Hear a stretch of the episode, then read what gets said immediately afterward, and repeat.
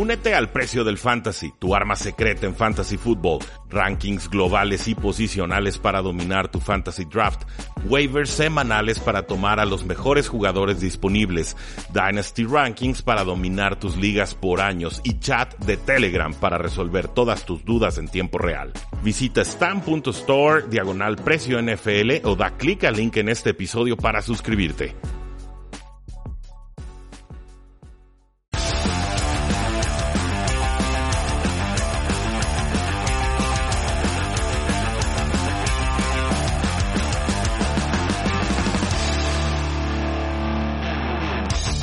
Saludos a todos y bienvenidos a un programa más de Tres y Fuera, donde la NFL no termina y nosotros tampoco. Mi nombre es Rui Jacinto, me encuentran en Twitter como arroba NFL y esta semana salimos ganando con instabet.mx y el código promocional 3 y Fuera.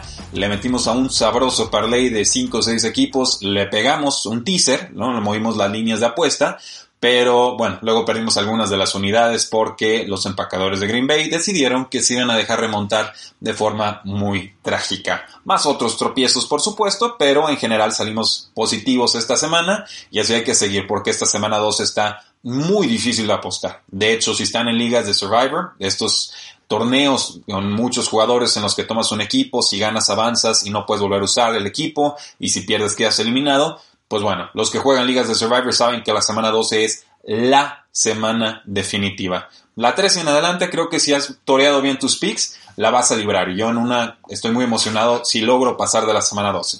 Pero la 12 es la mortal. Y aquí estaremos para resolverla, para definirla, para entenderla. Por el momento, aquí les dejo nuestro resumen de todo lo que sucedió en la semana 11. Ya lo saben, con algunos títulos o encabezados eh, sarcásticos, de repente con mofa, de repente con honor a quien honor merece, pero espero que lo disfruten. Venganza, dulce venganza en Thursday Night Football. Los Arizona Cardinals caen 21 a 28 contra los Seattle Seahawks. Kyler Murray cayó sobre su hombro en el primer cuarto y nunca recuperó sensaciones. Lo veíamos calentar, soltar el brazo, el hombro, intentar pases, pero yo lo vi impreciso, yo lo vi no tan eh, fuerte, no tan seguro como había estado en la primera oportunidad que tuvo contra los Seattle Seahawks. Acabó con 269 yardas, 2 touchdowns y una oportunidad de llevarse el partido en la última serie ofensiva del equipo. No fue suficiente, no logró concretarlo, no tuvo esa magia que mostró en el partido contra los Buffalo Bills. Por su parte, Russell Wilson se vio más seguro, se había visto muy mal las últimas tres semanas con errores muy poco característicos de su muy laureada carrera. Acaba con 197 yardas y dos touchdowns, incluyendo un pase para Tyler Lockett y otro para DK Metcalf. También hay que destacar que la defensiva jugó bien, así, a secas, y con eso alcanza para que Seahawks sea contendiente. Nuevo guion, mismo desenlace. Titans 30, Ravens 24 en tiempo extra. Parecía que Baltimore se llevaba este resultado, tenía la ventaja hacia el final del partido.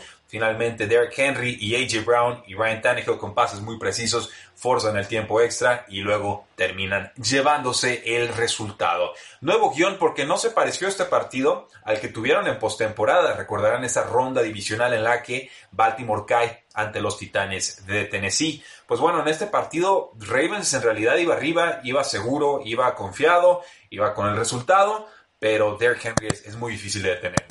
No alcanzó ese pase de Lamar Jackson al Tyrant Mark Andrews. Y bueno, Derrick Henry acaba con 28 carreos, 133 yardas en la postemporada. Eh, de aquel 2019, bueno, 2020 temprano, acabó con casi 200 yardas. Entonces, si pasamos de 200 a 133, supongo que podemos hablar de un progreso, pero eso no servirá de consolación ni para el equipo de Baltimore ni para sus aficionados. Y así como postdata, un gusto verte de regreso, Des Bryant, que disfrutes tu regreso como profesional a la NFL. ¿Listos para apostar? Entra a instabet.mx, activa tu código promocional con el código 3 y fuera. 3 y fuera todo junto, número 3, Y y fuera. Y con eso ya tienes 500 pesos totalmente gratuitos para apostar sin necesidad de usar tu tarjeta de crédito o débito. Ya lo sabes, instabet.mx, código 3 y fuera, 500 pesos para que empieces a apostar y a ganar con Instabet. Keep walking, Lions 0, Panthers 20. Si no tienes al puente Bridgewater, pues usa a su suplente PJ Walker, el caminante que ha estado por todos lados como quarterback de Matt Roland Temple, como quarterback de la AAF, que ya está extinta, como quarterback de la XFL, que está en reorganización. Completó 24 y 34 pases para 258 yardas, un touchdown y dos dolorosas intercepciones en zona roja, pero logró romper una racha de cinco derrotas consecutivas que era muy injusto para lo que había mostrado Carolina en semanas recientes. Mantuvo a flote el valor fantasy de DJ Moore, 127 yardas, de Curtis Samuel con 8 recepciones, 70 yardas y un touchdown. Y en general vimos que puede mantener a la ofensiva competitiva y que la defensiva de Panteras, cuidado, eh, va entonándose porque para blanquear a un equipo de NFL, por más malo o descompuesto que llegue cualquier semana, eh, tenemos que admirarlo y tenemos que respetarlo definitivamente. Lions fue incapaz de superar las ausencias del receptor Kenny Golladay y del corredor de Andrew Swift. No me parece excusa para la pobre exhibición que dieron, para lo mal que jugó Adrian Peterson. Vimos un poco de TJ Hawkinson, vimos un poco de Marvin Jones, pero de ahí en más, nada de nada ni en ofensiva ni en defensiva. Quizás Matthew Stafford sigue resintiendo su lesión de pulgar en la mano derecha, pero si está en el campo se esperan resultados. Así de sencillo. ¿Y dónde deja esto a Matt Patricia, el head coach? Pues donde empezó la temporada, en la cuerda floja. Creo que esta será su última temporada al frente del equipo. Chop hasta en la sopa. Eagles 17, Browns 22. Filadelfia logró contener a Kareem Hunt, que lo dejaron en 11 yardas, pero no tuvo la misma suerte con Nick Chubb, 20 acarreos para 114 yardas. La fórmula de Cleveland es muy sencilla y le hemos presumido bastante. Buena defensiva, buen juego terrestre, igual a probable victoria de los Cleveland Browns. La fórmula la conocemos nosotros, la conocen los demás equipos, el chiste es detenerla y Filadelfia no pudo hacerlo en un partido que termina con un marcador más cerrado de lo que realmente presentó Eagles en este partido. Hubo touchdown de Dallas Goddard, hubo touchdown del otro a la cerrada Zach Ertz en su regreso al campo, pero esto no disimula lo mal que está jugando Carson Wentz en estos momentos. Lo veo roto, lo veo deseoso, lo veo incapaz de reponer, de remediar todas las carencias que tiene este roster mal construido y un roster muy lesionado una vez más. 235 yardas, dos touchdowns, dos intercepciones y sin posibilidades reales de ganar el partido en la segunda mitad del encuentro. Creo que es momento de sonar las alarmas en Filadelfia, ¿no? con campanita y todo, el cencerro. Es hora de cuestionar el trabajo del head coach Jock Peterson. Ya van tres años desde aquel Super Bowl y no se puede estar viviendo del recuerdo. Entonces yo sí esperaría cambios en el coaching staff. No sé si hasta arriba, no sé si con Doug Peterson eh, siendo retirado del cargo, pero por lo menos sí alguna posición de coordinador ofensivo debe de, de, ser modificada porque esto no puede continuar. La división está completamente abierta para las Águilas de Filadelfia y no logran afianzarse. Glass Half Fuller.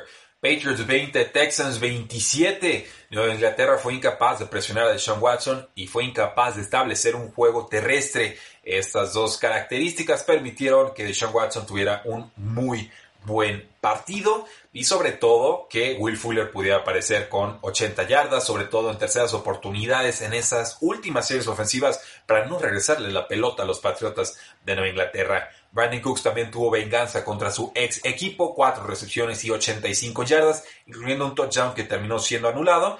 Y también ojo con Jordan Akins, si tienen problemas en fantasy football, Jordan Akins podría ser la solución para la posición de tight end. Terminó con 5 recepciones para 83 yardas y demostró ser mejor, por lo menos atrapando pases, que su compañero Darren Fells. Por su parte, decepciona a Jacoby Meyers, 3 recepciones, 38 yardas, pero su rol fue suplido esta vez por Demir Bird, 6 recepciones, 132 yardas y un touchdown.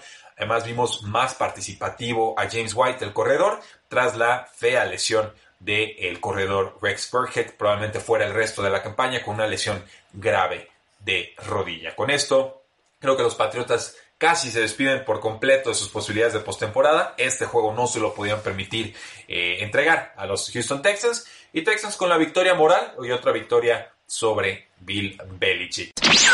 Dominio perfecto. Steelers 27, Jaguars 3. Terrell Edmonds y Minka Fitzpatrick, cada uno tuvieron dos intercepciones. Hubo, por supuesto, jugadas importantes de Chase Claypool y Eric Ebron en la zona de anotación. Big Ben superó las 250 yardas aéreas. Deontay Johnson tuvo 12 recepciones para 111 yardas. Hasta James Conner dominó con 13 acarreos para 89 yardas. Simplemente la defensa de Jacksonville es de las peores de esta campaña y Steelers los maniató de forma totalmente absoluta. El dato más trágico, que el dueño Chad Khan, el dueño de los Jacksonville Jaguars, empató con John Mecom Jr. de los Saints como el segundo dueño más rápido en llegar a las 100 derrotas. Santa desplumada, Falcons 9, Santos 24. Matt Ryan fue capturado no una, no dos, no tres, no cuatro, no cinco, no seis, no siete y no ocho, sino nueve veces interceptado además en dos ocasiones. No se puede ganar un partido en la NFL si tu que es capturado nueve veces. Y lo peor es que no es la primera vez que lo capturan tantas veces a, Matt Ryan. No sé si nueve, pero por lo menos unas siete, ocho sí recuerdo en partidos anteriores de Cameron Jordan. Julio Jones salió lastimado del isquiotibial, ninguna novedad ahí. Hayden Hurst, este es Tyren que consiguió los Baltimore Ravens por una segunda ronda, se ratificó como un trade fallido con cero recepciones. Solamente Calvin Ridley en su regreso de lesión apareció con cinco recepciones para 90 yardas. Saints, por su parte, reemplaza de forma adecuada a Drew Brees con Tyson Hill. La primera mitad de Tyson Hill fue, fue extraña, no fue convincente, pero acabó con 18 de 23 pases completados, 233 yardas, dos touchdowns terrestres y un fumble que sí tendrá que ir depurando de su sistema. Siempre parece tener ese fumble inoportuno, pero creo que Nueva Orleans puede sobrevivir con esta versión de Tyson Hill, sobre todo si la defensiva se mantiene en esta línea ascendente que ha marcado desde hace ya varias semanas.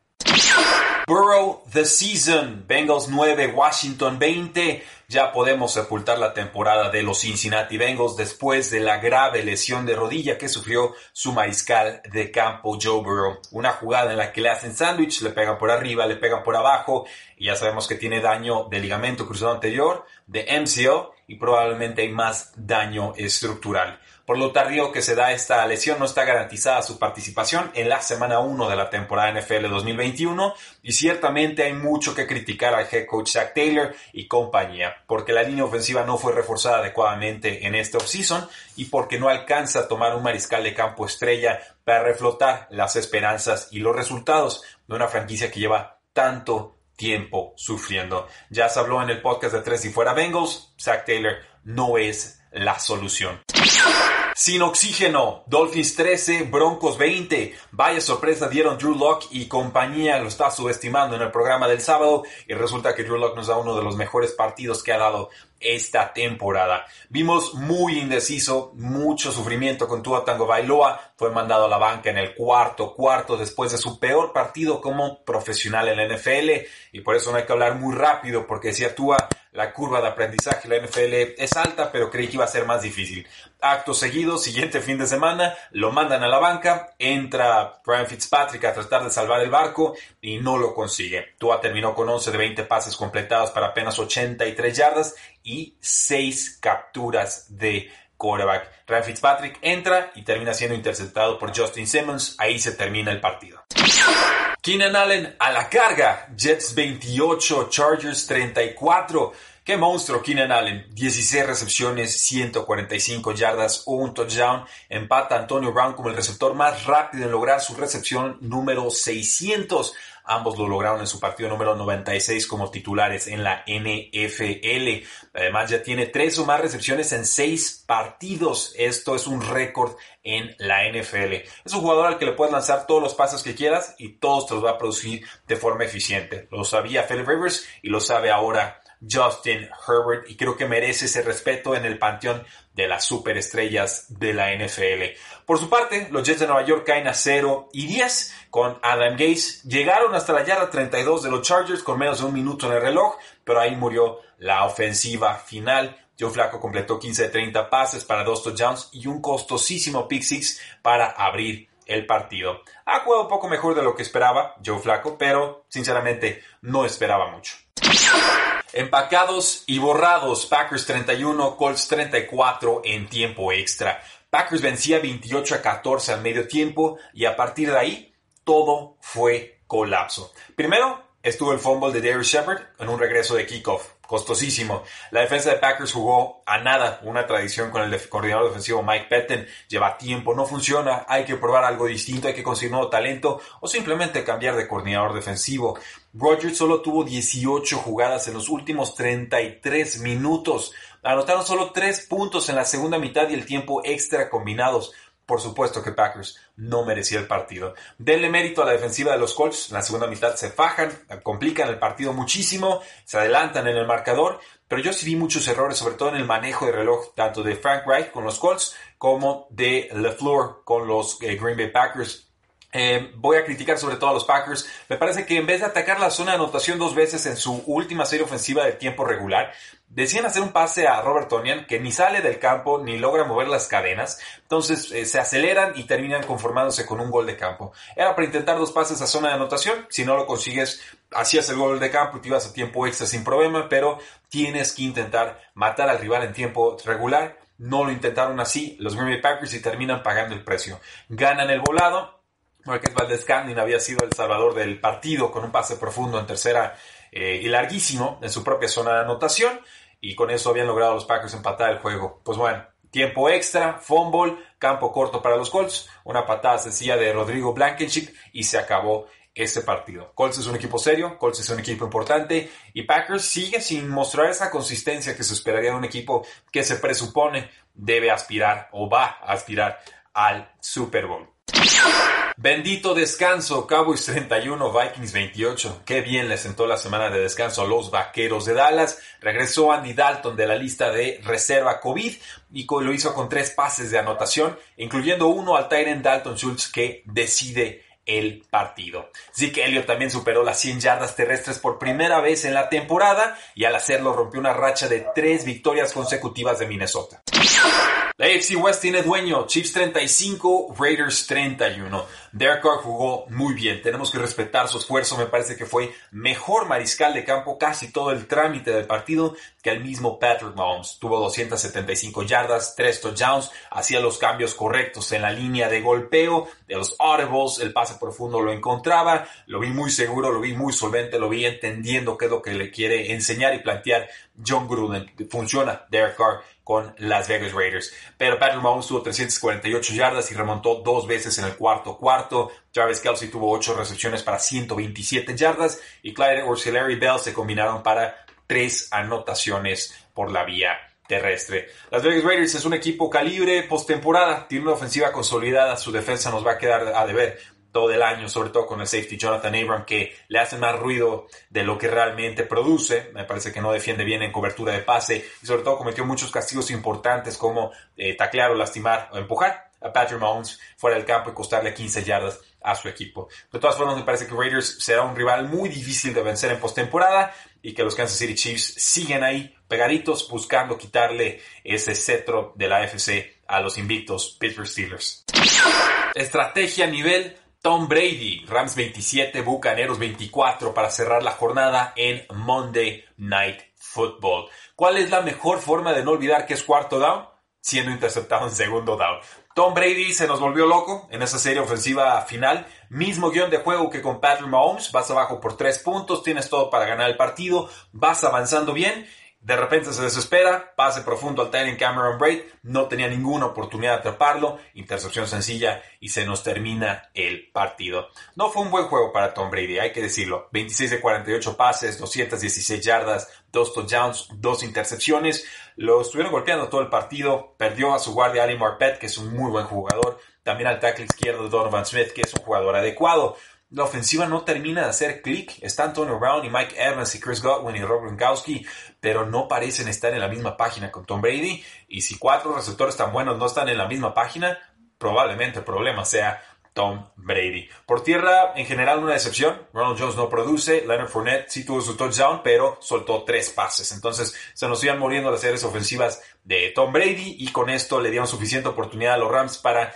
llevarse el encuentro. Tampoco es que Goff fuera brillante. Tuvo sus dos intercepciones, una, una bastante fea pero termina con 39 de 51 pases completados para 376 yardas, 3 touchdowns y 2 intercepciones. Y además produce 145 yardas con Cooper Cup y 130 yardas más touchdown con Robert Woods. Este equipo de los Rams, una vez más, tanto con Aaron Donald como con Michael Brockers, que estuvo muy participativo en este encuentro, parece que llegan embalados a la postemporada. No olviden que descansaron los Buffalo Bills, los Bears, los Giants y los San Francisco 49ers. La semana 11, desgraciadamente y como siempre, nos dejó muchas lesiones. Ya comentamos la de Joe Burrow como mariscal de campo de los Cincinnati Bengals. Se rompe el ACL, se rompe el MCL.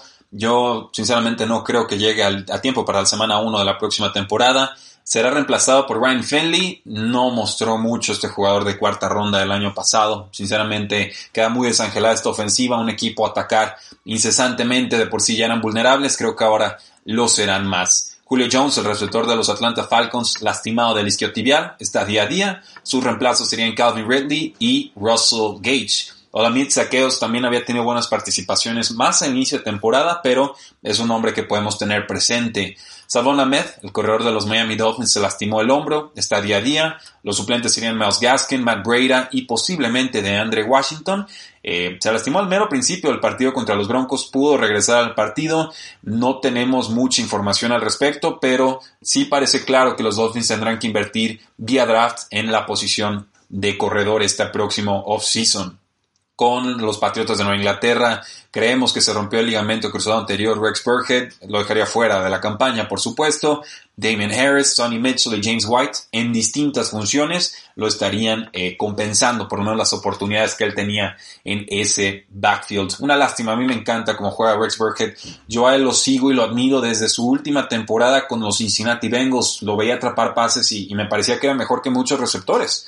Eh, luego lo firman los Patriotas y con el historial que existía en aquel momento de Shane Vereen y lo poquito que empezaba a aparecer James White, me parecía que íbamos a poder ver lo que realmente Rex Burkhead podía hacer y así ha sido. Desgraciadamente el tema de las lesiones ha sido muy recurrente en su carrera y esta pues es bastante, bastante grave. Le deseamos pronta recuperación. Y Randall Cobb se lastimó el dedo del pie, turf toe. Este receptor de los Houston Texans estará fuera por lo menos tres o cuatro semanas. Brandon Cooks lo pudo suplir, lo hizo bastante bien. Él es más de profundidad, eh, Cobb es un poco más de, de slot en estos momentos. De Andrew Carter también sería otro nombre a monitorear con los Texans. Y posiblemente Kiki Couti, que me pareció tuvo un adecuado partido contra Patriotas en la semana 11.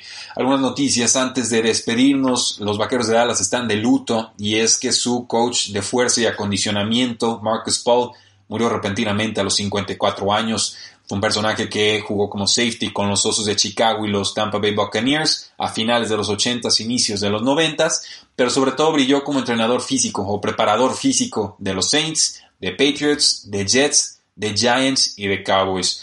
Es un puesto muy particular. Lo estuvo comentando Pat McAfee en, su, en sus videos, en sus podcasts, porque finalmente el, coach de fuerza, el coach de acondicionamiento, trabaja con todo el equipo, ¿no? Cuando no le permiten entrenar a los coaches con sus jugadores, cuando se agota el tiempo legalmente permitido por la NFL para entrenarlos, ahí sigue el coach de fuerza y acondicionamiento. Entonces, tiene un trato directo con casi todos en la franquicia y tengan por seguro que esto le da directo al corazón a los Dallas Cowboys y a muchos de sus jugadores veteranos, jóvenes y, staff. O sea, es un golpe brutal.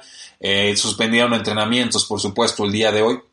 Y pues también mencionar que ganó cinco Super Bowls a lo largo de su laureada carrera como entrenador físico. Eso me parece su carrera superlativa, me parece que su vida también. Era una persona que subía videos de entrenamiento recientemente, los pueden encontrar fácilmente en YouTube. Y pues bueno, tristísima esta noticia. Marcus Paul descansa en paz. Con los partidos que tenemos en este Thursday Night Football, bueno, ni siquiera es Thursday Night Football, tenemos una triple cartelera del Día del Pavo, del Día de Acción de Gracias, pero solamente quiero mencionar lo que está pasando con el juego de Ravens contra Steelers. Dio positivo Mark Ingram y dio positivo Gus Edwards, o por lo menos están en la lista de COVID-19. No sé si dieron positivo o no, solamente sé que lo pusieron en esa lista.